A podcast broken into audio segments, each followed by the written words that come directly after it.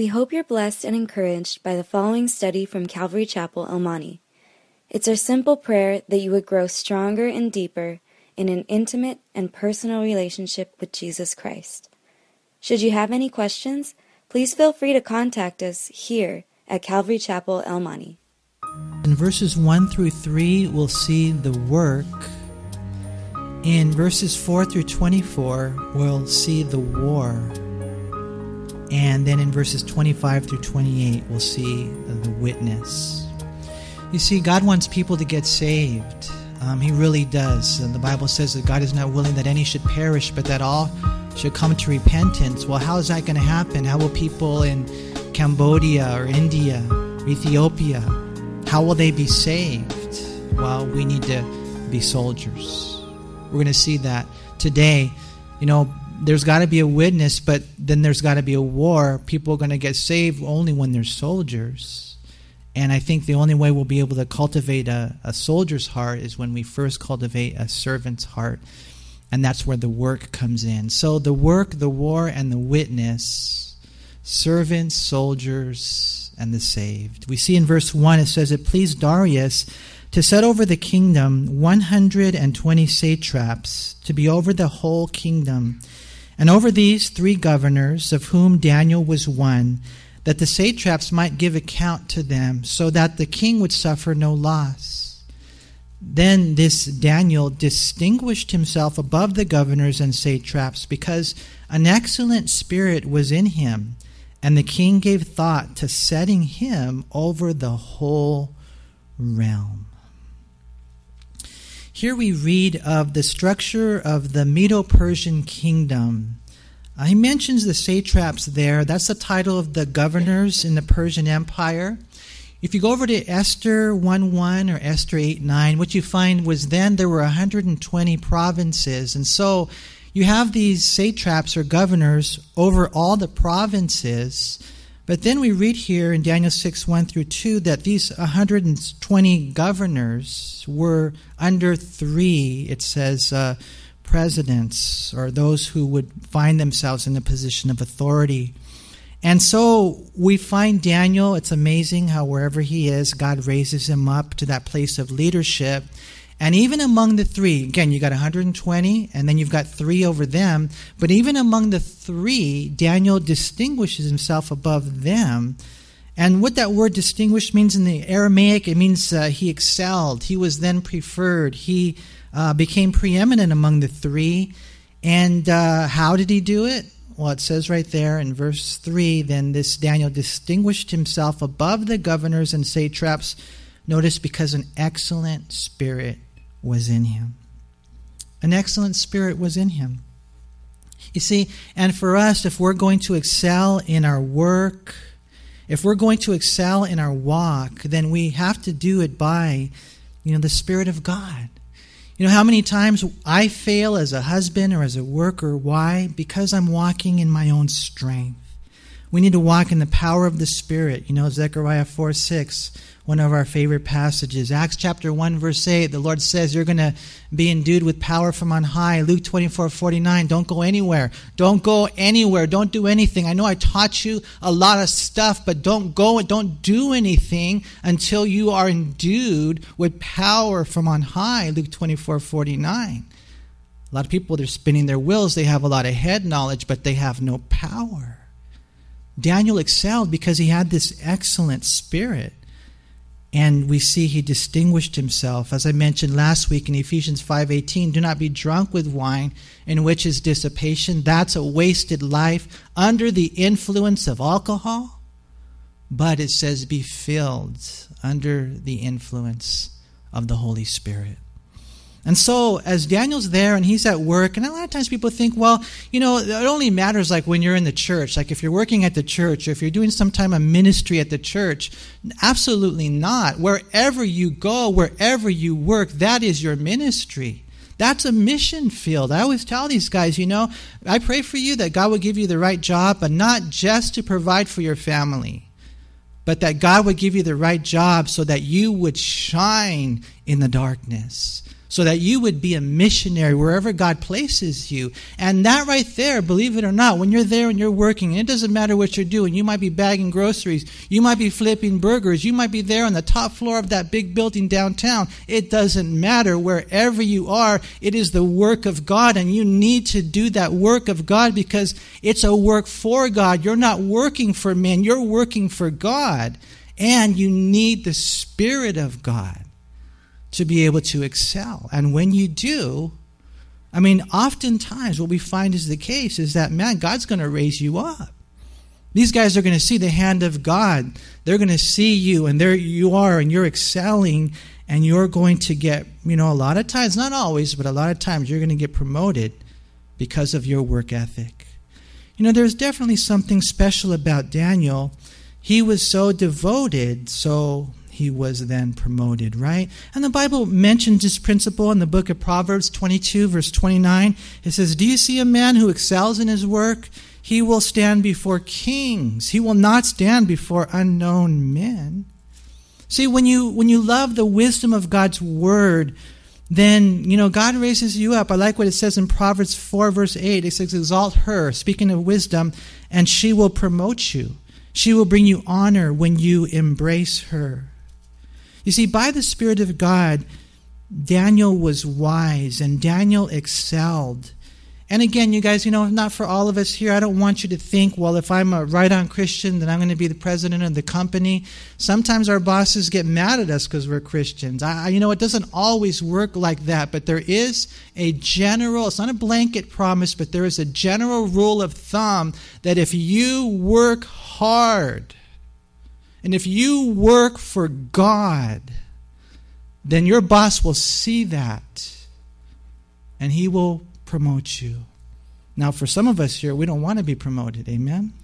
We're like, hey, I don't want more responsibility. And that's okay. You know, you got to follow the Lord. You say yay, you say nay. That's up to you. But what I'm saying is that your boss will see it.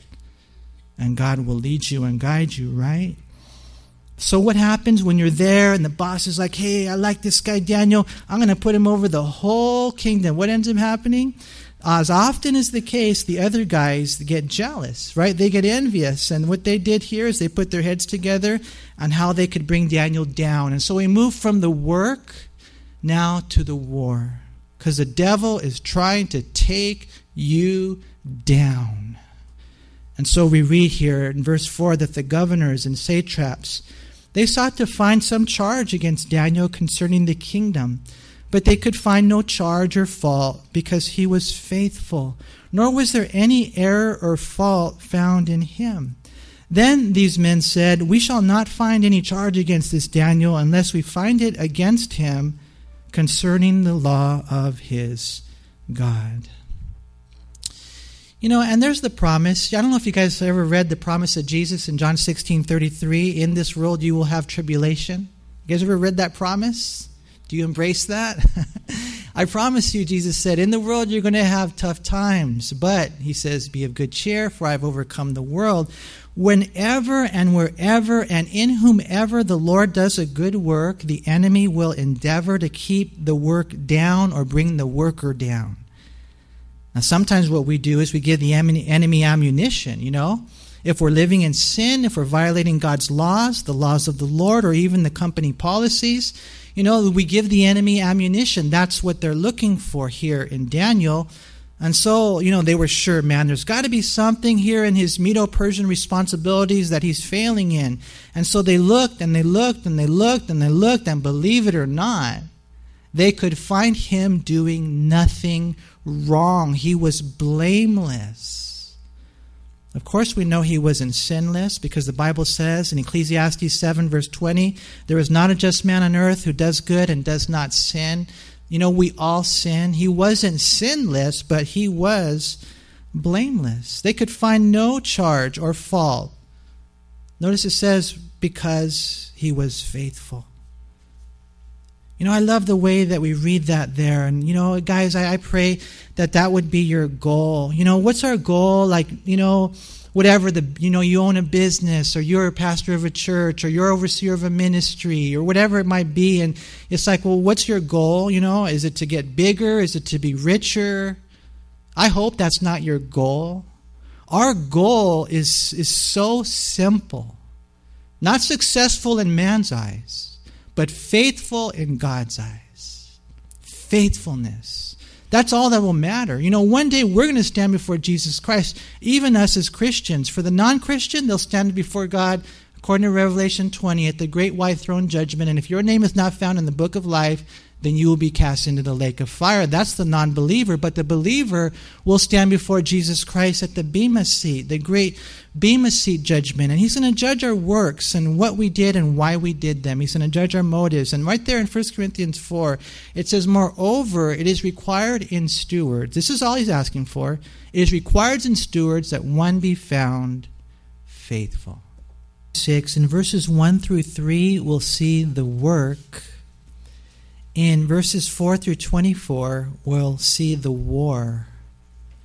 And then in verses 25 through 28, we'll see the witness.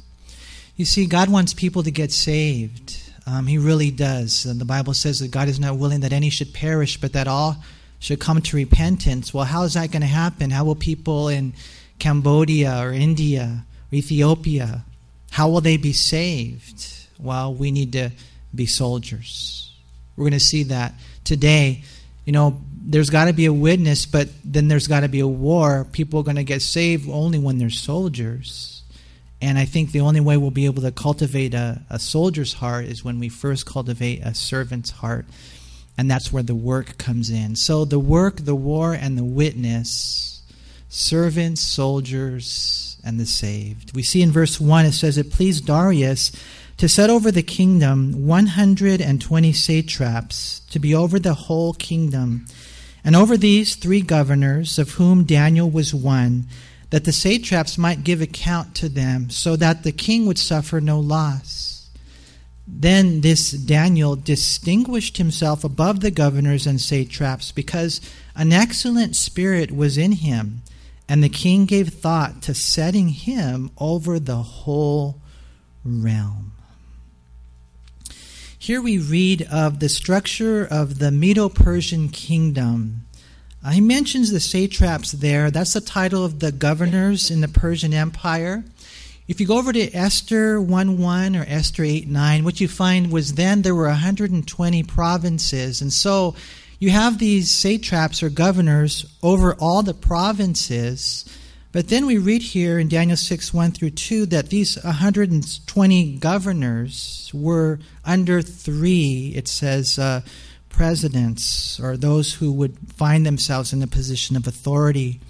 And so we find Daniel, it's amazing how wherever he is, God raises him up to that place of leadership. And even among the three, again, you got 120, and then you've got three over them. But even among the three, Daniel distinguishes himself above them.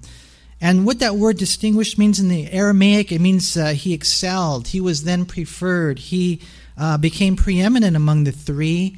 And uh, how did he do it? Well, it says right there in verse 3 then this Daniel distinguished himself above the governors and satraps. Notice because an excellent spirit was in him. An excellent spirit was in him. You see, and for us, if we're going to excel in our work, if we're going to excel in our walk, then we have to do it by, you know, the Spirit of God. You know how many times I fail as a husband or as a worker? Why? Because I'm walking in my own strength.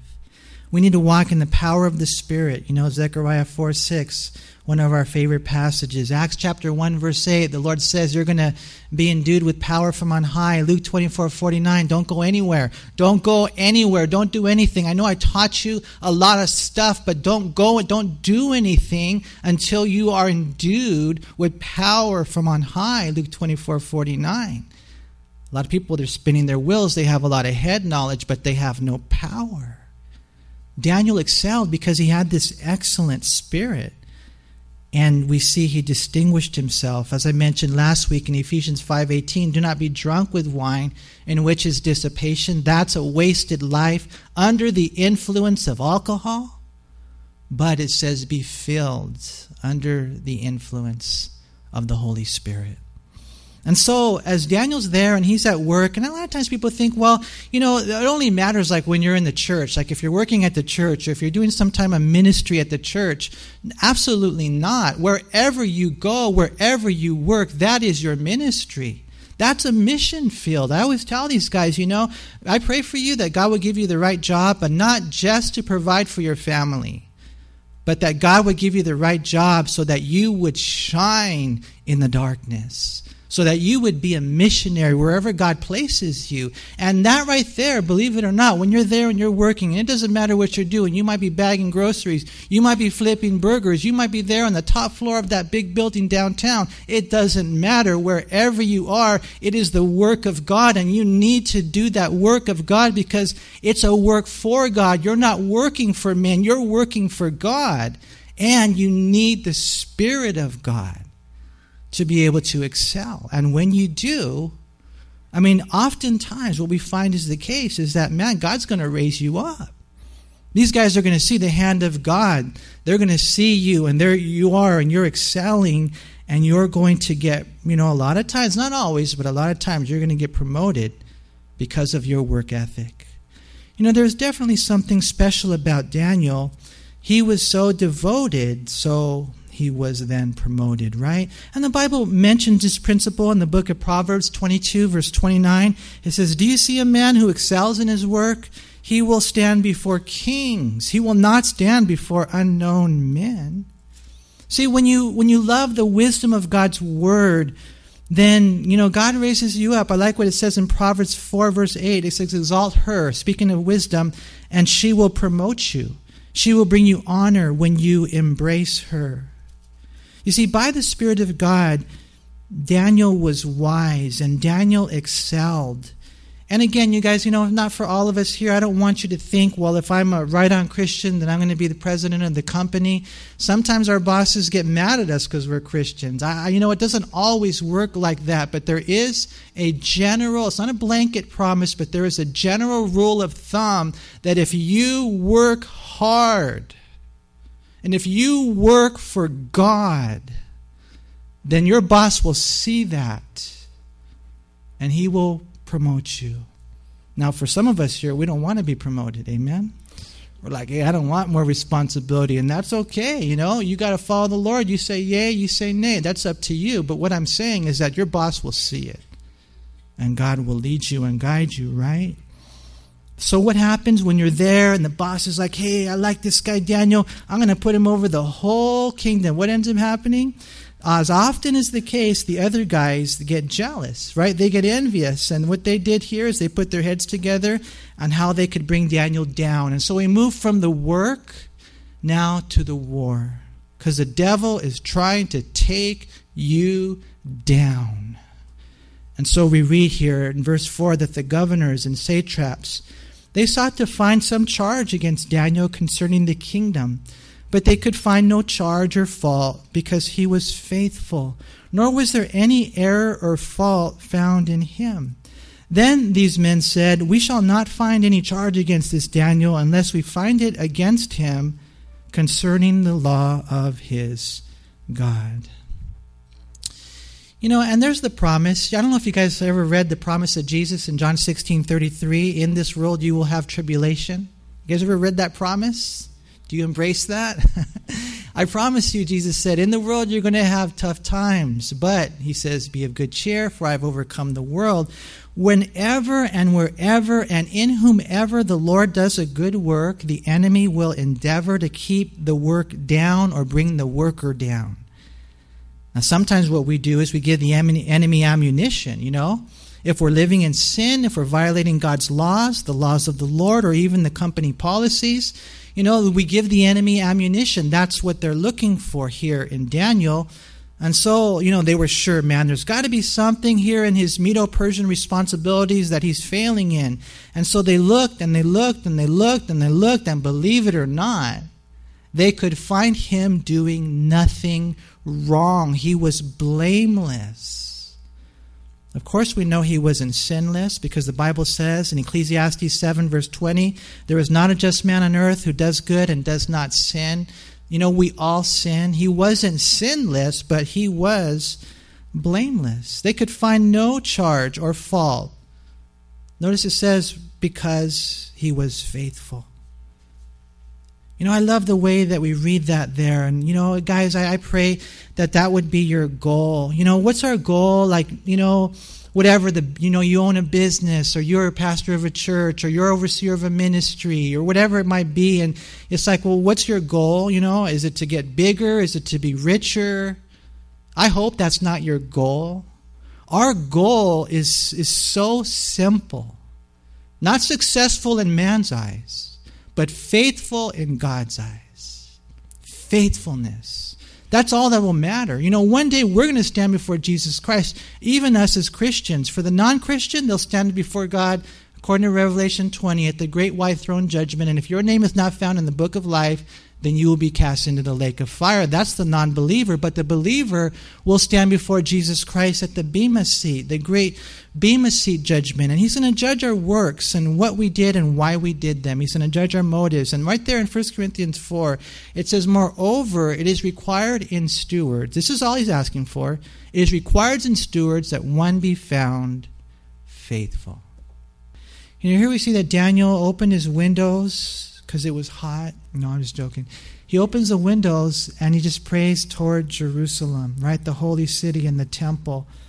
And what he was doing was he was claiming the promise of Solomon that stated when he would pray, if anyone, you know, prayed toward this temple, that God would hear their cries. You know, and I was going through the book of Judges the other day and I was just reading about this cycle and how they would, you know, be disobedient then they would be disciplined. Then they would find themselves in despair. And whenever they found themselves in despair, it was then that they would cry out. They would cry out, and then God would deliver them. Maybe you're here today and you find yourself in despair. My encouragement to you is cry out. Pray. Cry from the deepest recesses of your heart. Don't let it be flippant. Don't let it be superficial. Don't let it be occasional. Don't let it be random. Let it be the heartbeat of your life. Let it be what sustains you. You know, not that you got to, but that you get to. The greatest privilege that we have, and we just need to remind ourselves, is the fact that someone like me, a dirt clod, can talk to God, that I have access to Almighty God. And a lot of times we forget. When we pray, it's part of the war. You know, don't argue. That's what they want. You know, don't fight by backbiting. That's what they want. I want to encourage you to pray. Psalm 109, verse 4 says, In return for my love, they are my accusers, but I give myself to prayer. You know, you can't stop people from making accusations against you. Nothing you can do about that. You know, but I don't want, be careful that you don't go now into a slugfest with them. You know, you search your heart. Lord, is there any truth to it? If there is, you repent. If not, you shift gears and you sail on. You can't stop people from accusing you. But when they do, like we read here, just pray. You know, take it to God. And you ask the Lord for wisdom. You know, as part of the armor that God describes in the book of Ephesians 6, in verse 18, he says, praying always with all prayer and supplication in the Spirit. I mean, real prayer, right? Being watchful. It's the way we're watchful to the very end with all perseverance and supplication. We're praying for ourselves. We're praying, it says right there, for all the saints. And so what ends up happening? Or we read in verse 11 Then these men assembled and found Daniel praying and making supplication before his God. And they went before the king and spoke concerning the king's decree. Wait a minute. Have you not signed a decree that every man who petitions any god or man within thirty days except you, O king, shall be cast into the den of lions? The king answered and said, The thing is true, according to the law of the Medes and Persians, which does not alter.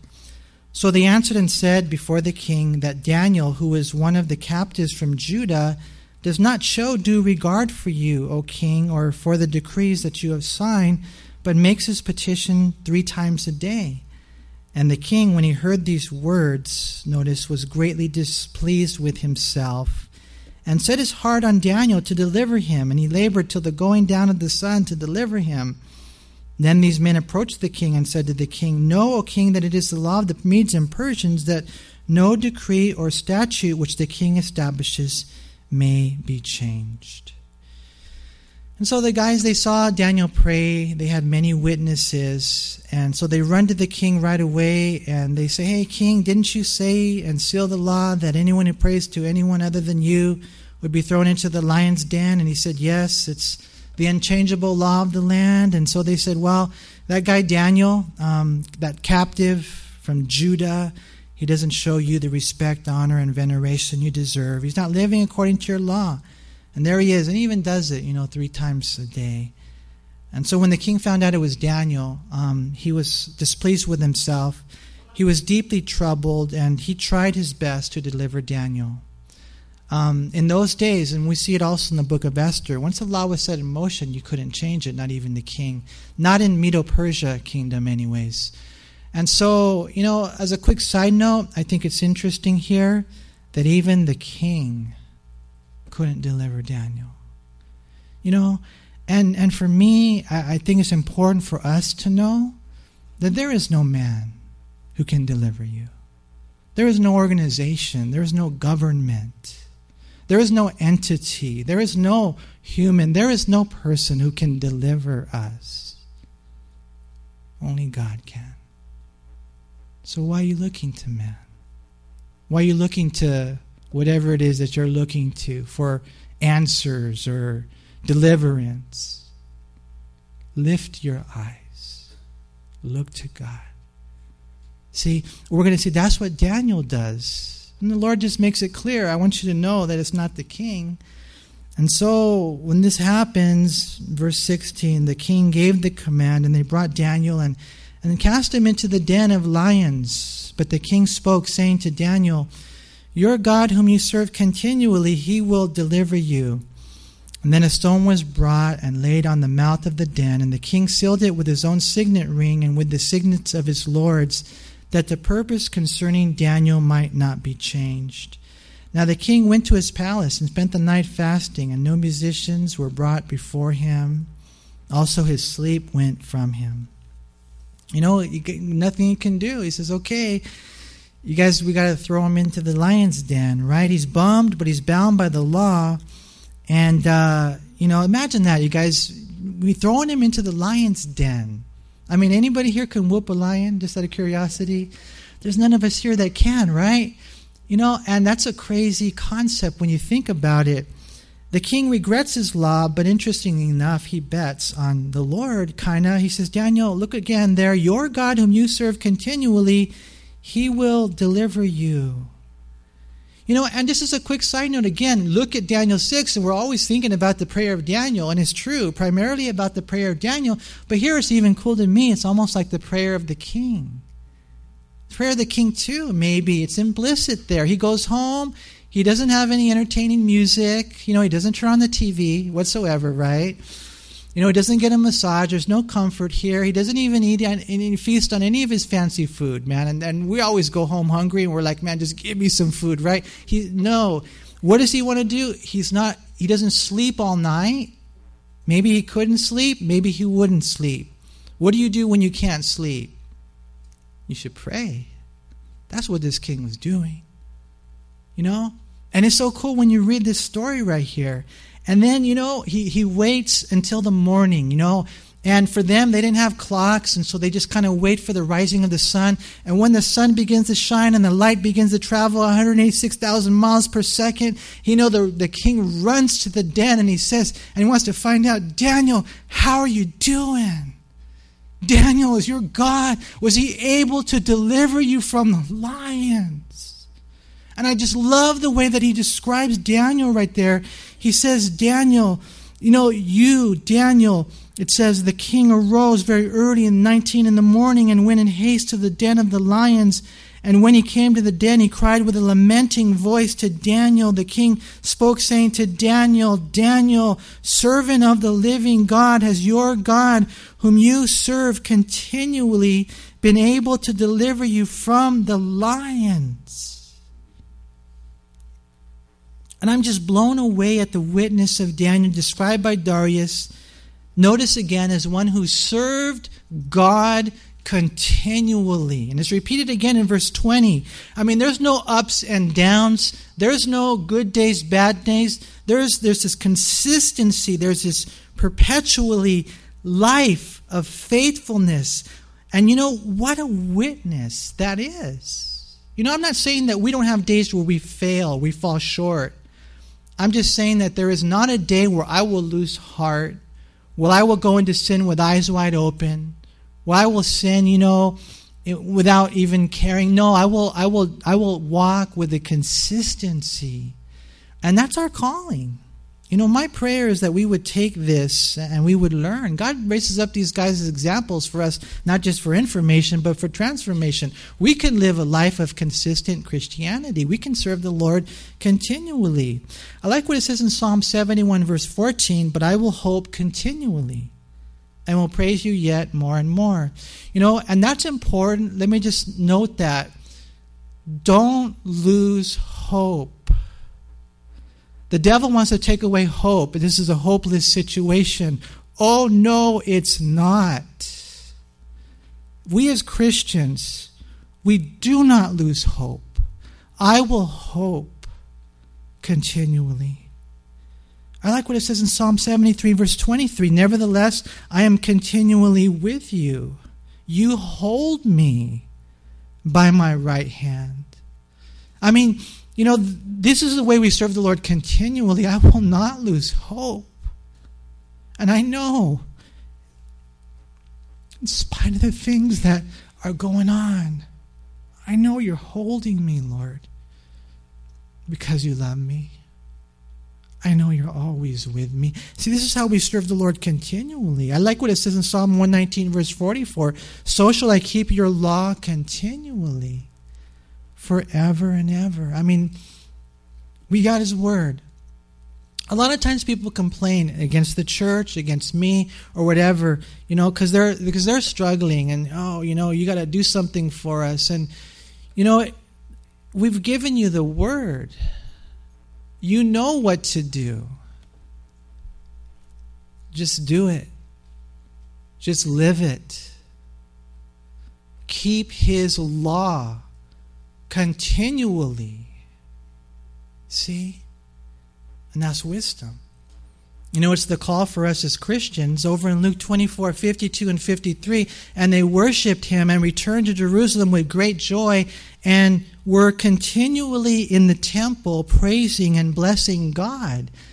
You know, and I remember when I first got saved, um, you know, I was always at church, always there. I was always there, whether it was a Bible study, whether I was cleaning or vacuuming or washing toilets we know the midweek, Sunday morning, Sunday night. I mean, young adults, new believers, twice. I mean, I was always there. And I'm not saying that you have to always be there like me, you know, because maybe my calling was different. But I tell you what, man, I, I they, they couldn't stop. I was so hungry, right?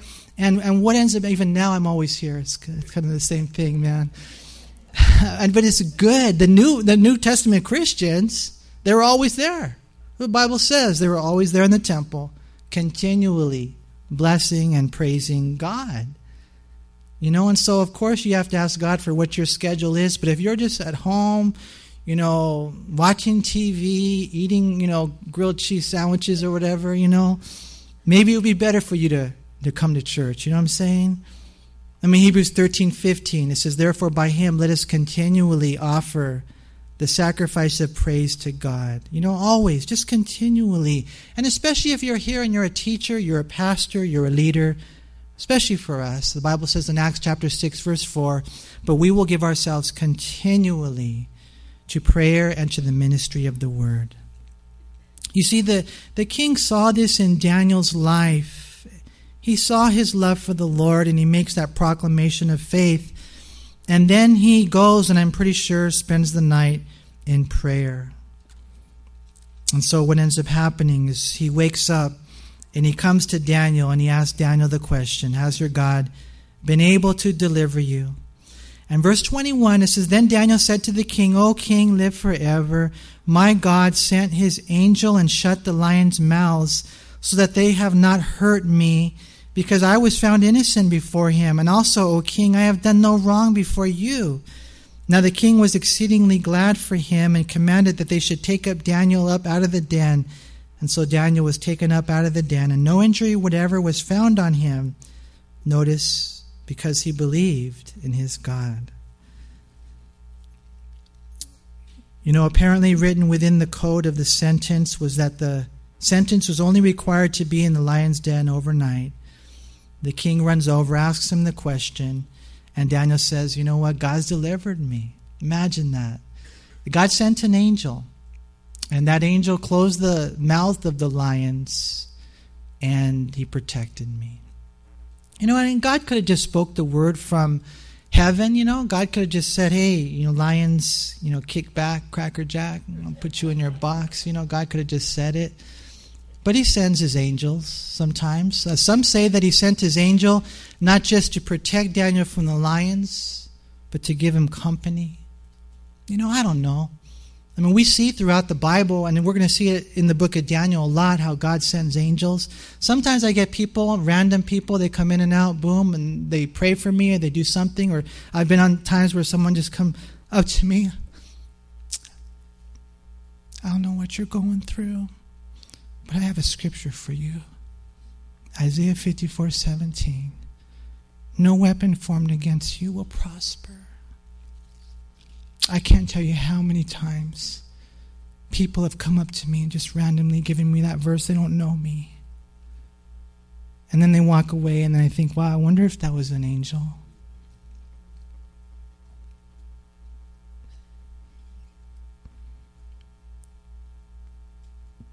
But I needed that.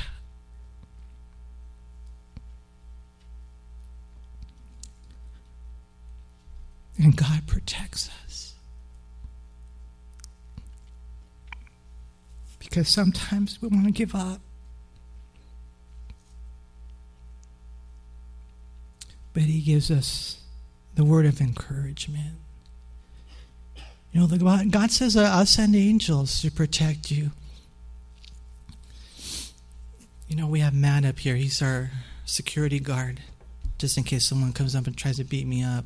You know, he'll beat them up.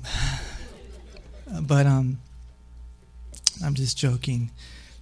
God will give him supernatural Samson strength. God will be the one to protect, right? I mean, we have uh, Psalm 34, verse 7 the angel of the Lord encamps all around those who fear him and delivers them. Psalm 91, 11 for he shall give his angels charge over you to keep you in all your ways.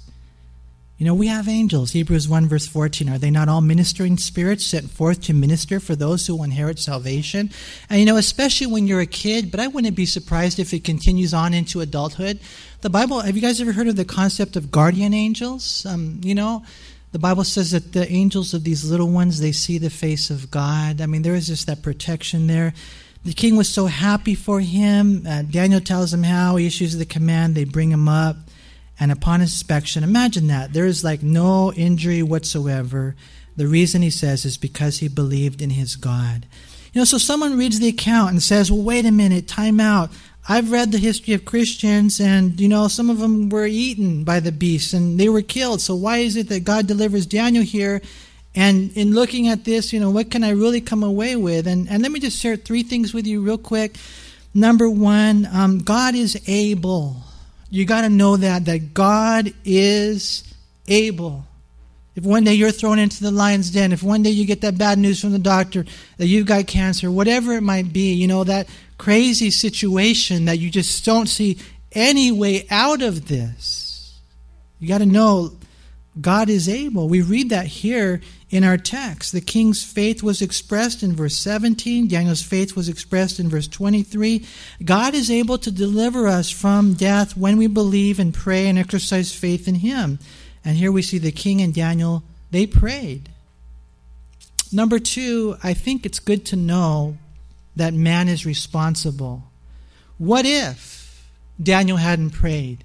What if the king hadn't fasted all night long?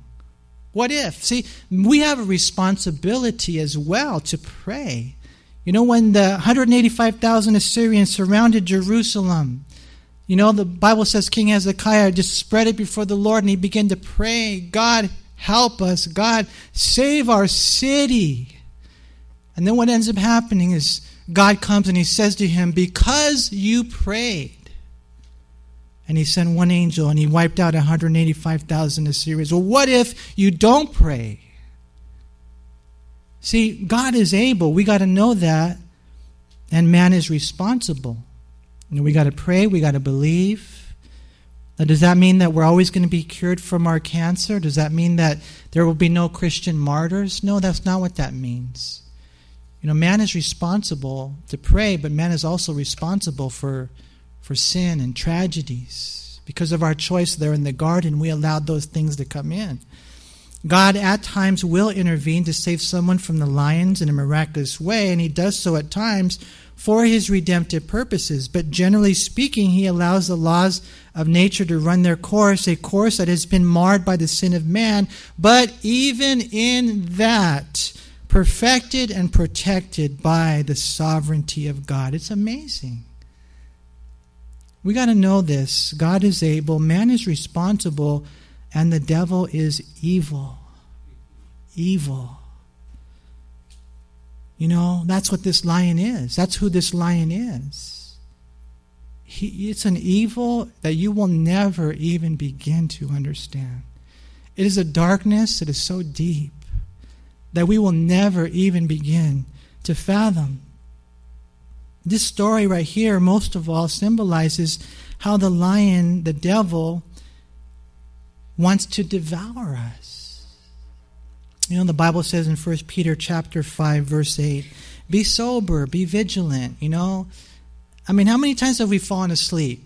Like during the Bible study. No, I'm just joking. You know, how many times we've we fallen asleep where you know we're supposed to pray or whatever, you know?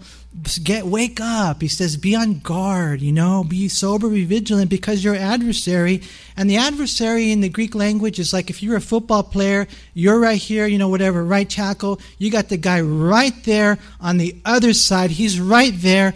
He's ready to go. Once that once that ball is hiked he is he's just heading straight towards you your adversary the devil he walks about like a roaring lion, seeking whom he may devour. You know who the devil gets? The ones that are on the outskirts. I mean, they're not like in. They're just kind of on the on the outskirts. And the next thing you know, they're not in fellowship. Next thing you know, they're not in the word. They're not open. They're just now open game. See, he's he wants to devour, and does it ever happen? It happens. I've seen it happen many times. Many times. Right? But it doesn't have to happen. What we got to do, all of us, we've got to line up behind the great lion, Aslan. Have you guys seen the movie? Isn't he a cool lion? Makes me want to watch it later. The lion of the tribe of Judah. You got to line yourself up with Jesus. If you line yourself up with Jesus, you're going to be okay. You know, when you become a Christian, uh, there's an element of protection. 1 John 4 4 says, You are of God, little children, and have overcome him, because he who is in you is greater than he who is in the world. You know, we got to be so careful, you guys, because, you know, this, you know, I don't know if you realize how real the war is. I mean, maybe you're coming and you're like, I want to go to church and I want to have tacos, and that's cool. You want to have tacos, maybe you're going to have In-N-Out. I don't know what you got going on. You don't know why you're here for sure. But man, this is real. This is serious. Look what we read next. It says in verse 24 And the king gave the command, and they brought those men who had accused Daniel and cast them into the den of lions, them, their children, their wives, and the lions overpowered them and broke all their bones in pieces before they ever came to the bottom of the den. And someone might read that and say, well, that's not fair. Why, why the wives get, you know, thrashed and the kids? Because of the husbands that are not leading their families.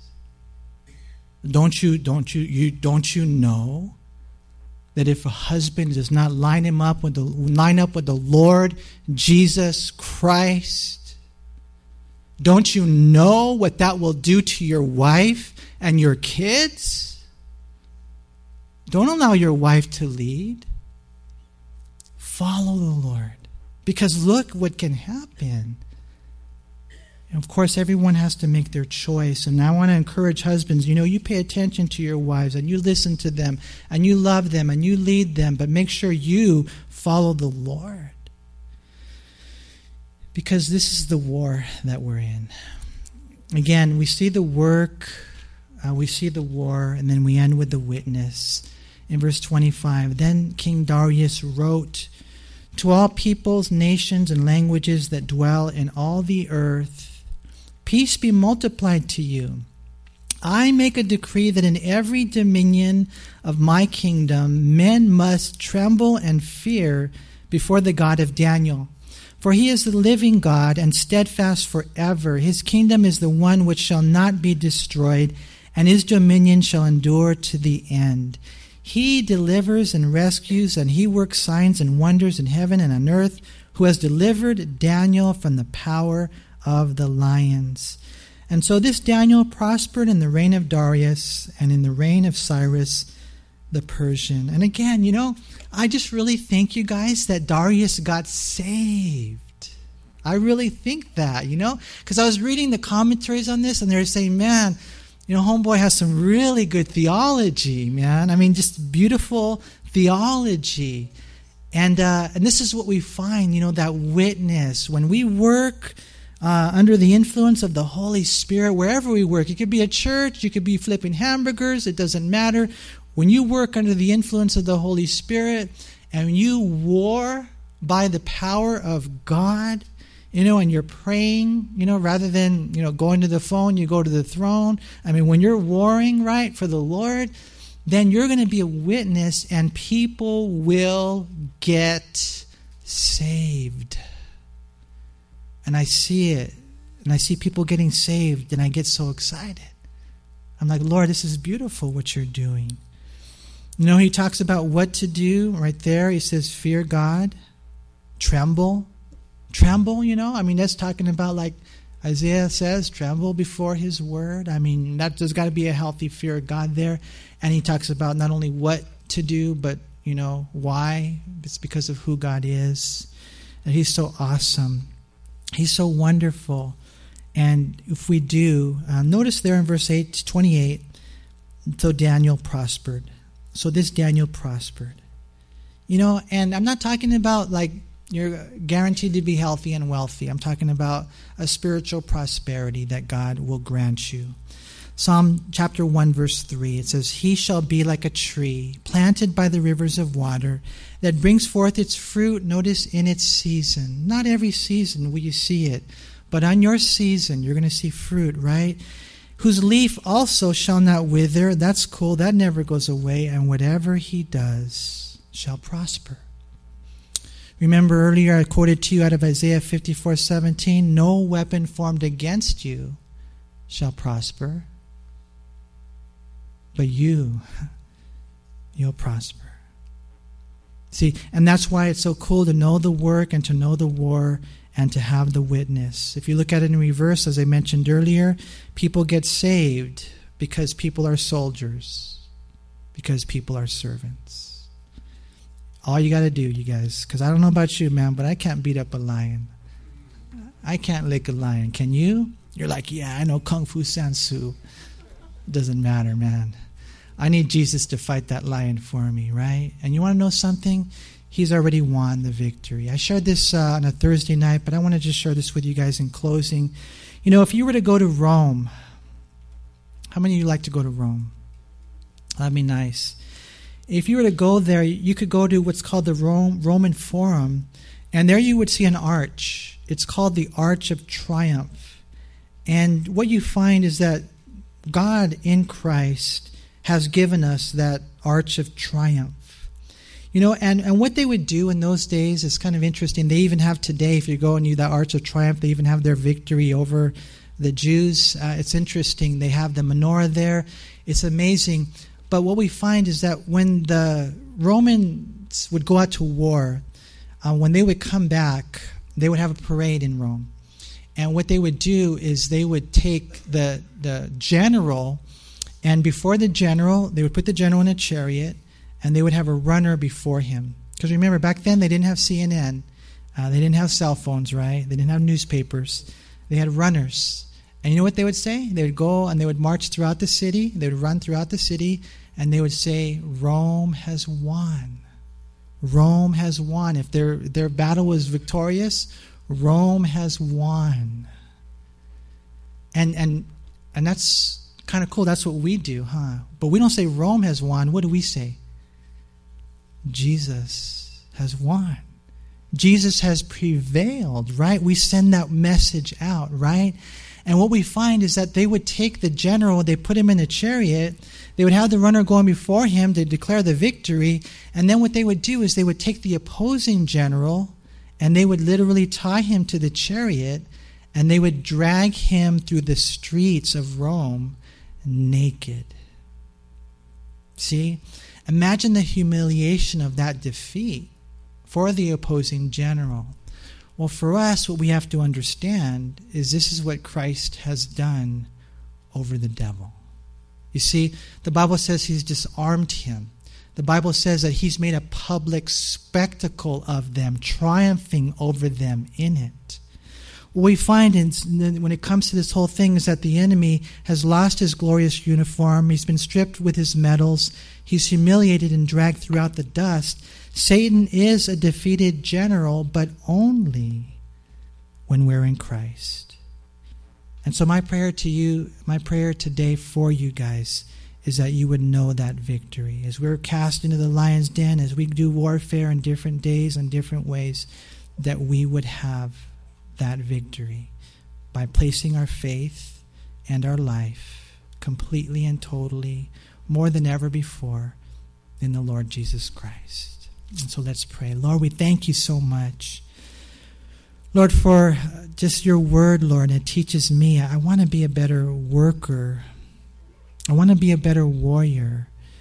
I, I want to be a better witness. Lord, I want to win souls to you. And I just pray, Lord, that today you would work in every heart here, Lord. I, I know most people here are, are Christians already. Bless them in just the victory that they have in Christ and help us to abide in you, Jesus. But I also pray, Lord, for any here today who maybe don't know you and they're not Christians. Lord, that today would be the day of salvation. And I pray that today they would know you love them, that you died for them, and then all they have to do is turn from their sins and trust in Jesus, who died on the cross and rose again the third day, and they can be born again. If you're here today and you don't know the Lord, you don't know if you're a Christian, you don't know where you stand, but you, God's just work, been working on you. God's been calling you. God's been drawing you. It's something that only God can do then right here, what I want you to do is I want you to pray this prayer. You pray it to God, and you mean it from your heart, and it changes your destiny. Pray this prayer. Say, Lord, I come to you today, and I admit I have sinned. But I turn from my sin, and today I trust in Jesus Christ as my Lord and Savior. Fill me with your love and the power of your Spirit. Help me to live life as a Christian from this day forward. In Jesus' name. Amen.